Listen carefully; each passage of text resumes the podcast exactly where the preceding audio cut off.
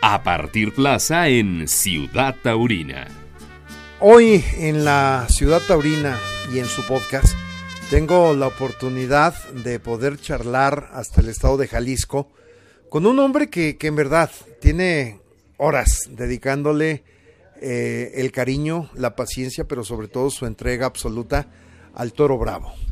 Y me refiero al ganadero de la Concepción, me refiero a Octavio Casillas, un hombre que cuando veo su perfil en, su teléfono, ¿qué foto tiene ahí? La verdad, este, ahí le, le, van pegando un arreón, pero pues no es un becerro, es un toro. Mi querido Octavio, ¿cómo estás? Buenas noches. Muy buenas noches, Edgar. Pues sí, así pasó en mi perfil de WhatsApp, aparece que un toro estuvo a pues le voy agarrando el pitón. Yo creo que estuvo como a centímetro de que me echara mano. Pero mira, no lo logró y aquí estamos. Eso es lo importante, ¿no? Oye, eh, Octavio, pues, ¿cuántas cosas interesantes han pasado? ¿Te parece? Nos vamos de, del principio hacia atrás. Lo que se vivió apenas hace unos días en San Miguel el Alto, pues eh, no es cosa menor tres orejas Arturo Saldívar, una oreja e indulto de Fermín Espinosa Armillita Cuarto, dos orejas de Arturo Gilio. ¿Y cómo se siente el ganadero? Me siento que no me cambio por nadie, Edgar. Este, sí, fueron seis orejas eh, reales cortadas, más las dos virtuales de indulto y el rabo. Di dos vueltas al ruedo, una con Arturo Saldívar y otra con este, con Armillita, pues yo nunca en mis 30 años de ganadero había dado dos vueltas al ruedo en la misma corrida, ¿no? Claro. Y si le sumas un poquito, pues, pues, un toro de vuelta al ruedo, un toro de arrastre lento y uno indultado. Entonces, pues son cosas que, se han dado en mi vida, pero no todas en una sola tarde. Fue una avalancha de emociones que se lo agradezco a Dios hasta en este momento. Yo creo que no te da tiempo de digerirlo tan pronto, ¿no? Me imagino que hoy es día todavía que sigues eh, pues eh, comprendiendo qué va pasando, ¿no? Fíjate que tienes razón, esto metafóricamente es una borrachera. Exacto. Todavía no me llega la cruda, estoy borracho todavía porque bendito Dios, este, hoy se alinearon los astros y las estrellas para bien, eh, porque no nos llovió, cosa que llovió ayer y hoy, eso haya sido parar la corrida, ¿no? Entonces no llovió, este, la tarde preciosa, la entrada llena, eh, la gente muy cariñosa, los toros pues eran toros, ahí había tres toros de cinco años y tres de cuatro años. Y entonces era una corrida, pues a lo mejor no con muchos kilos, traían 480, 470, que es lo normal, pero muy seria. Entonces cuando el toro tiene edad y se para en medio ruedo, todo aquello tiene importancia lo que el torero le haga tiene importancia a un toro, sea bueno o sea malo, porque el toro es toro, ¿no? Entonces sí es el eje de la fiesta, Edgar. Sí. Es algo tu mejor opinión. No, coincido totalmente eh, con ese concepto, o sea, si el rey, eh, el rey al final de cuentas, no nos impone, yo creo que la fiesta termina, no digo que perdiendo el respeto, pero sí al final de cuentas, es la que es lo que nos da esa motivación y sobre todo al aficionado, al cronista, pero al, ganadero la ilusión y al torero de igual forma, aunque pasen los miedos, ¿no? Hombre, imagínate, este, como dicen los toreros, la bravura no es fácil, ¿no? Cuando hay bravura en el ruedo, este, un muletazo bien dado, una, una serie de muletazos, eh, se eh, van a un valor triplicado, cuadriplicado de cuando lo haces a un normal soso. Es decir, la bravura transmite y transmite mucho. Entonces, le tocó a Arturo el, el, primero de su lote, el tercero de la lidia ordinaria, muy bravo, rayando en el genio, pero tuvimos la suerte de que Arturo Gilio, que está muy bien, le pudo técnicamente, le pudo, estuvo ahí y la gente, la plaza se caía, ¿no? Era una emoción muy bonita porque había un toro con edad, un toro con bravura y un torero que se la estaba jugando de verdad y, y pues qué te digo, fue una, una cosa muy, muy bonita, ¿no? Y son de esas tardes que hacen aficiones, Sí. Porque el ganadero, salí yo, salí volando, contentísimo. El presidente Monsinar feliz porque hubo fiesta en su pueblo. El empresario ganó dinero. Los toreros salieron a hombros todos conmigo, yo o yo con ellos. Este, entonces todos ganamos y e, es el momento en que el aficionado dice, oye, lo, lo que pagué por este boleto sí valió la pena. Porque cuando tú pagas un boleto, el precio que sea, y entras a la corrida y sales y dices, oye, tiré mi dinero y mi tiempo, ahí es donde está hay que preocuparse. Este, pero creo que no, creo que el viernes fue una tarde de esas que hacen afición, de esas que si hubo gente que era la primera vez que iba a los toros, seguramente ya, ya se envenenó de este mal que se llama mal de Montero. Son de esas tardes que de veras hacen afición. Exactamente.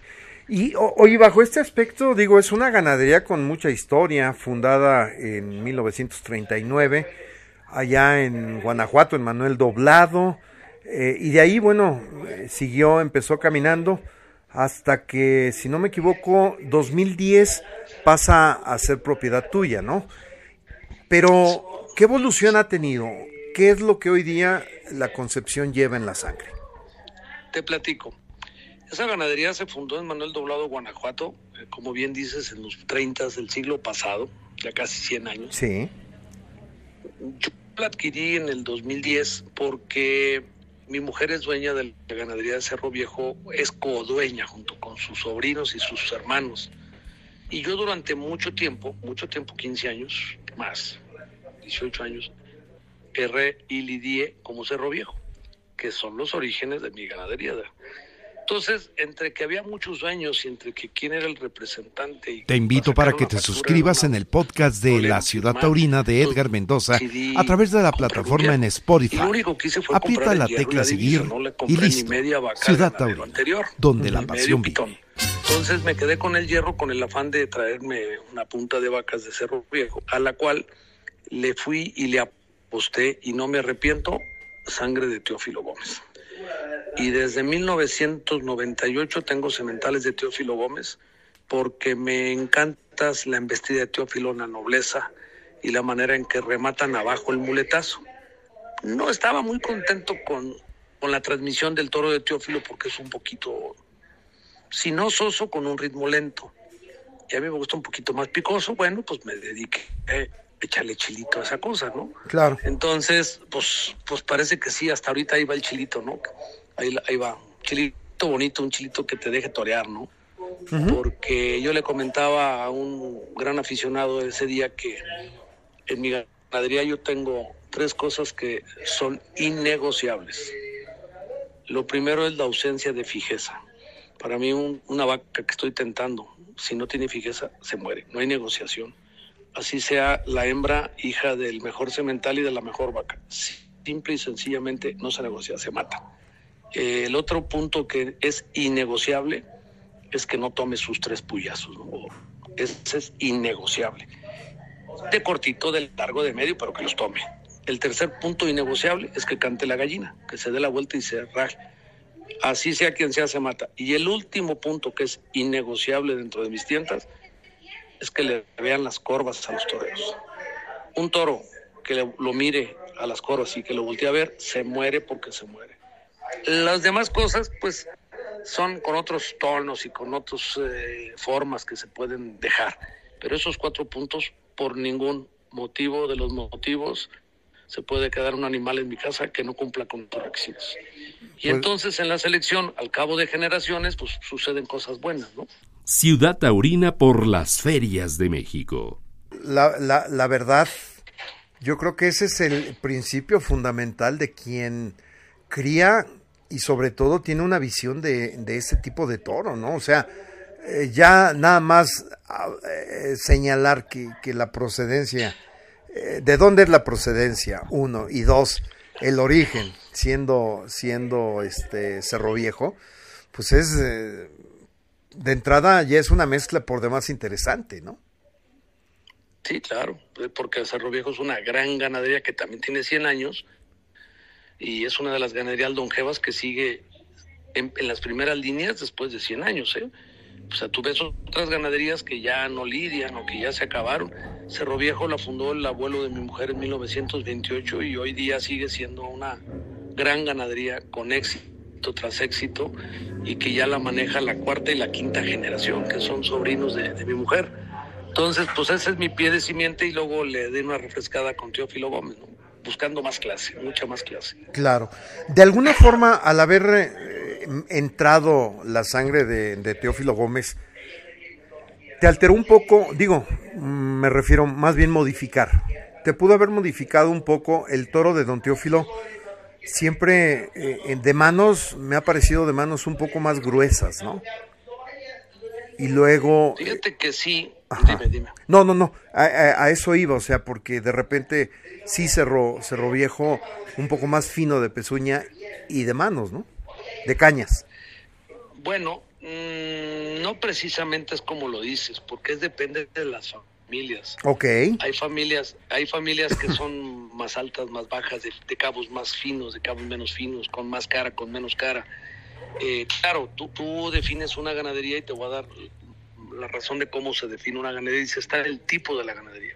Mira, sabemos que las ganaderías de toros bravos, al igual que muchas especies, es un matriarcado la madre es la que transporta y la que es la jefa de las jefas.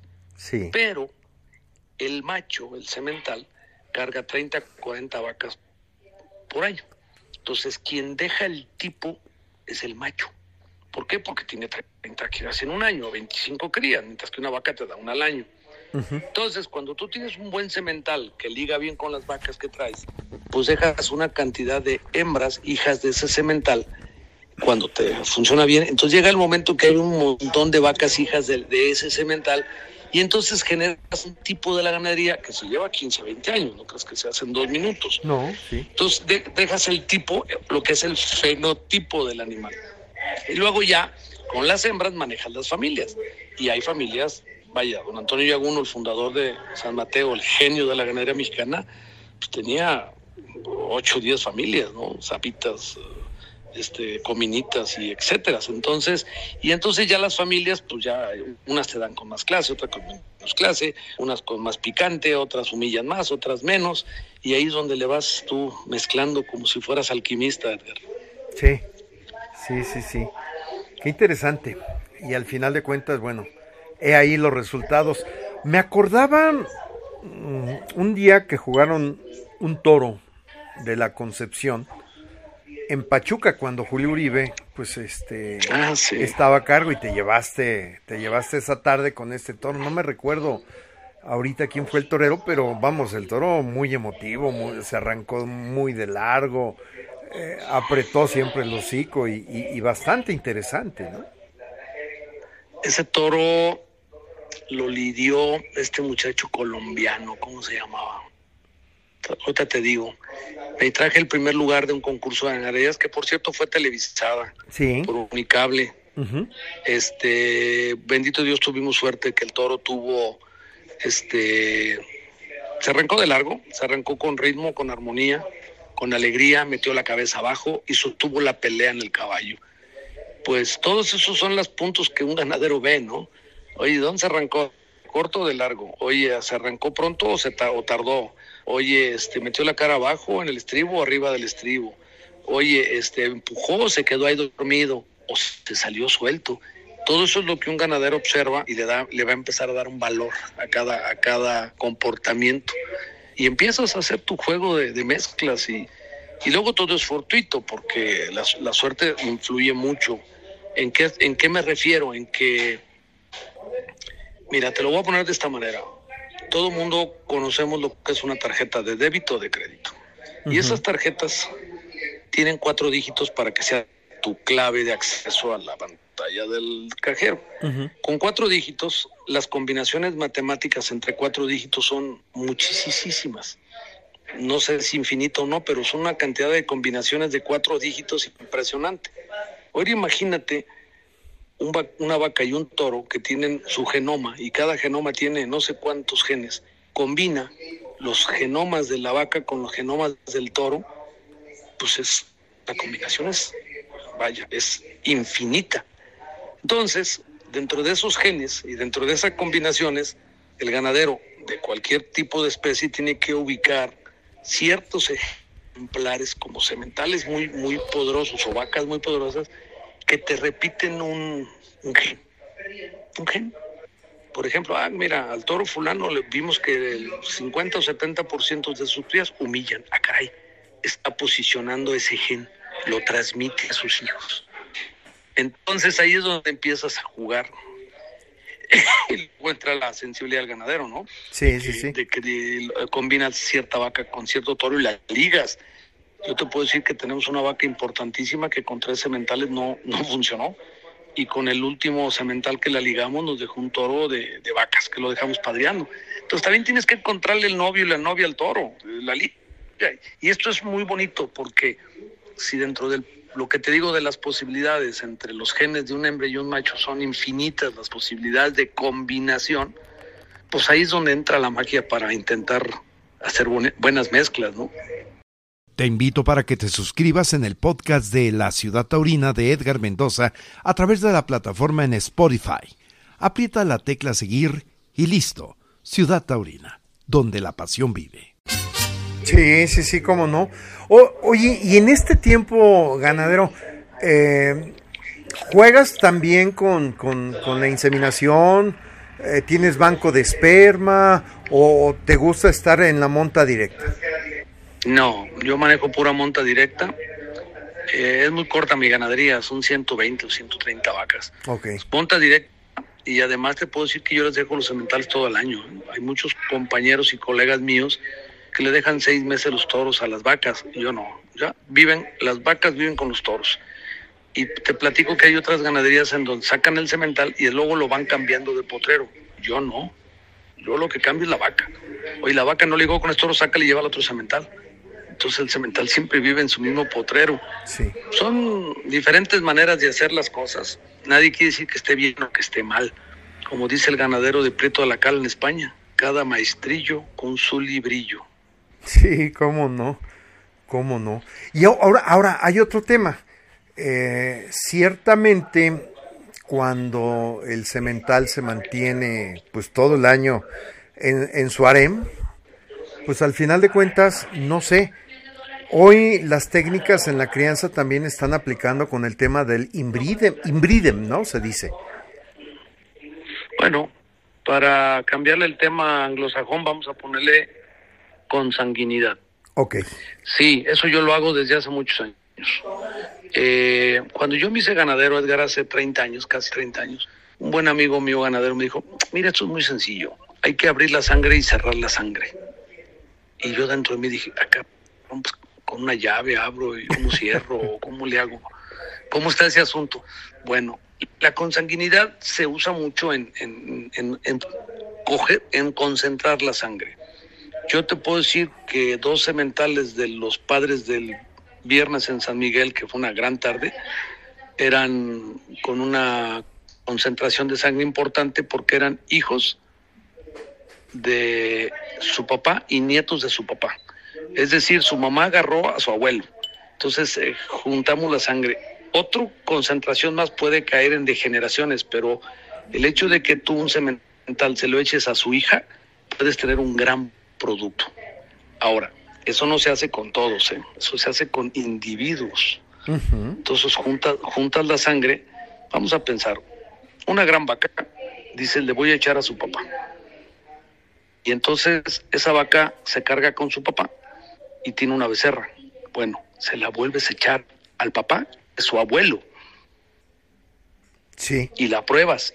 Y si la pruebas y te da bueno, sobre todo que te concentre los genes positivos, porque cuando hay consanguinidad, te se te concentran los malos y los buenos.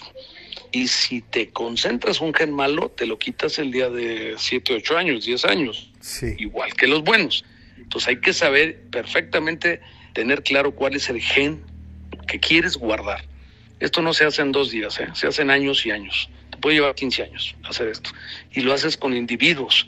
Y una vez que juntaste la sangre, dices, este toro que está consanguinado, se lo voy a dar a aquel lote de vacas que no tiene nada que ver en cuanto a consanguinidad con la sangre que él trae. Y entonces surge el factor híbrido, lo que se le llama un hibridismo y entonces aquello explota, que fue lo que genéticamente pasó el viernes.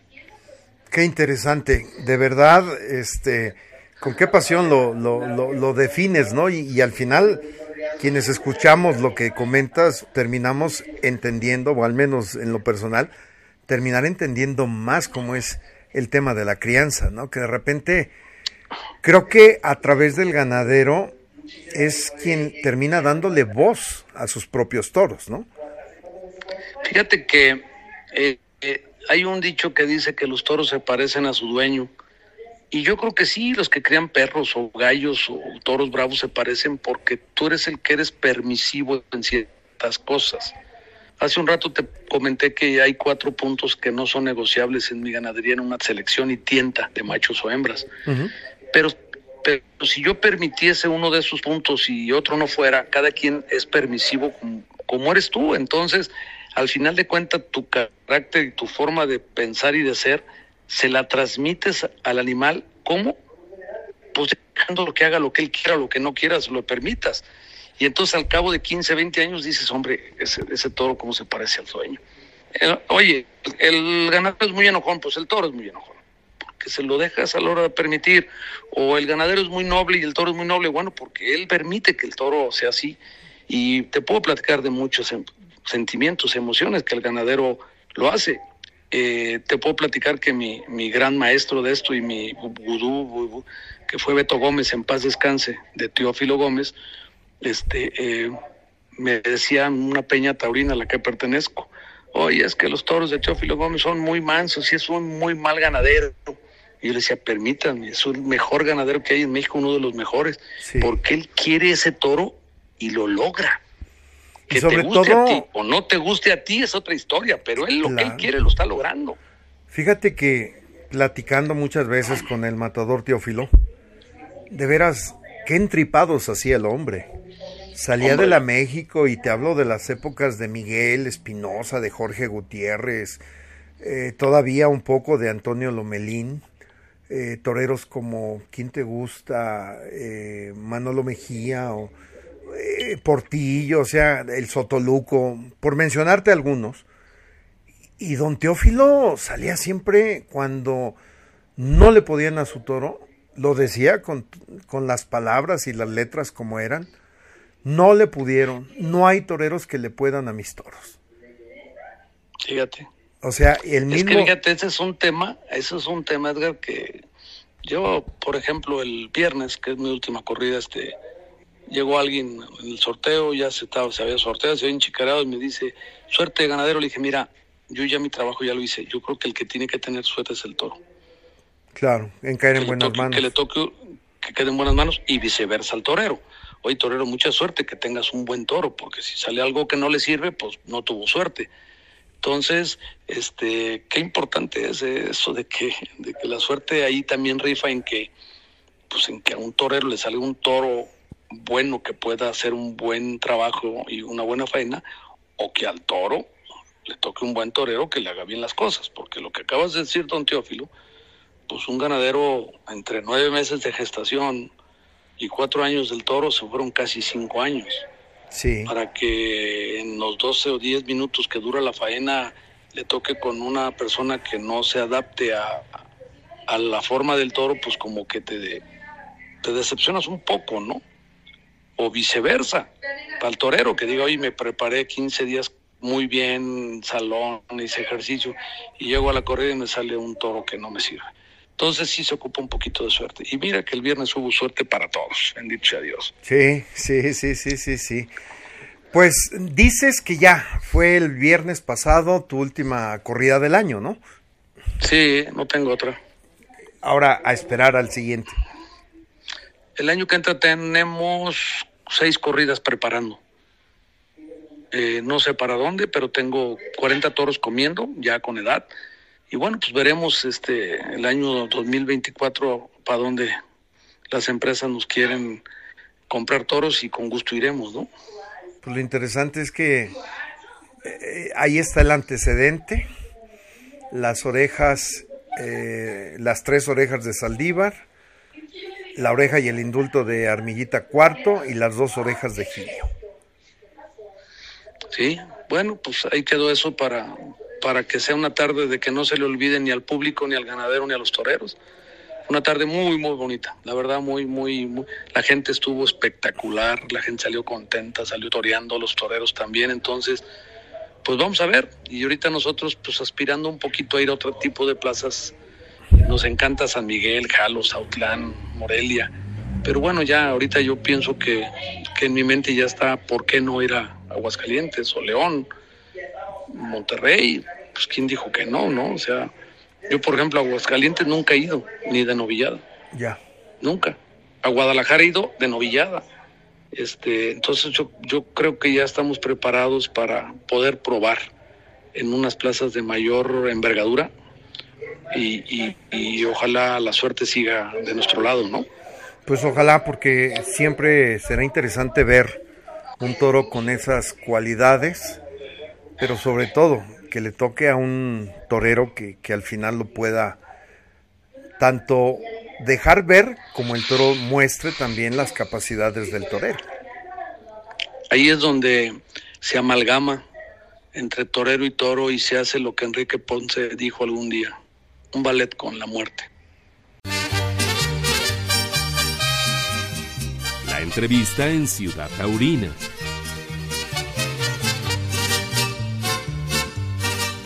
Pues ganadero, por último nada más te, te, preguntaría, em, ¿qué va a pasar con Inspector, ¿no? que fue el nombre de, del toro que fue indultado? Este, ¿Cómo se encuentra? ¿Qué, va a pasar con él?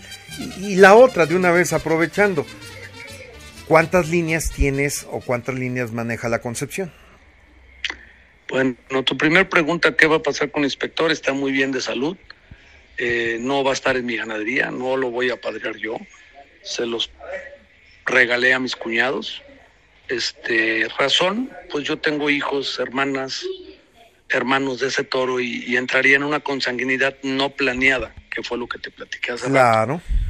Porque la consanguinidad planeada, tú dices, este toro con su papá o con su hija y buscando esto. Aquello no, aquello sería un zancochadero siento que les puede servir porque el toro fue muy noble y creo que les puede servir a mis cuñados, entonces se los pasé. Y la segunda pregunta, eh, yo tengo cuatro familias, nada más. quisiera tener ocho, pero con 120 vacas me es imposible tener más familias. No, y, luego aumentar el número de cabezas, hacer más larga la pues, ganadería, ya trae otras implicaciones, ¿no? Pues un rancho más grande de entrada que no lo tengo, de entrada. Exacto. Y más, y más vaqueros y más gente y más comida y más... yo estoy así a gusto yo vendo entre cuatro y seis corridas por año y con eso con eso pasamos bien tienes para mantener la ilusión intacta sí sí la verdad porque mira producimos 40 toros al año 36 40 toros que son el mismo número de becerras entonces yo me echo 36 becerras, yo hago tientas de a tres y invito a un matador, nunca hago de a seis con dos. Entonces me echo pues, como 12 tientas al año. 12 tientas de tres vacas y, la pasamos muy bien, la verdad. Y, es la, justa medida. Y no te, valga la expresión, no te entoras, ¿no? No terminas. Es correcto. Te confundes al final de cuentas. Pues mira, ocupas dedicarle mucho más tiempo, que sería muy bonito, y el tener una ganadería grande, larga y más líneas genéticas hacen que tus posibilidades de éxito suban porque si tú avientas una corrida de tres sementales o de cuatro sementales, matemáticamente tus posibilidades de que no te vaya tan mal mejoran que cuando vas a una corrida donde vas con un semental o con dos sementales, eh, de, padres de los toros, ¿no? Pero bueno, pues así nos tocó y, las situaciones económicas no están para, para más ganado, porque entre que la pandemia nos hizo matar el 50% de las vacas porque no sabíamos que iba a pasar la incertidumbre, y entre que este año ha sido de lluvias tremendamente malo, tremendamente malo, entonces pues tampoco las, las, condiciones están para quedar ganado bravo ahorita, la verdad. Exactamente. Pues, ganadero Octavio Casillas, yo te, te agradezco el que hoy en tu voz nos definiste a toda la familia de la Concepción. Muchas gracias. Y sobre todo, ¿no? Lo interesante que es conocer realmente el planteamiento e idea de la crianza, pues finalmente de lo que conocemos como el toro bravo. Oye, pues es que volviendo al que cada maestrillo con su librillo, pues ese es mi concepto, ¿no? Exacto. Y para rematar la faena, este, quiero decirte que el ganadero tiene que tener claro su concepto. El toro sea bueno o sea malo, o lo que te digo, porque si no lo tienes claro, no puedes andar cambiando de líneas.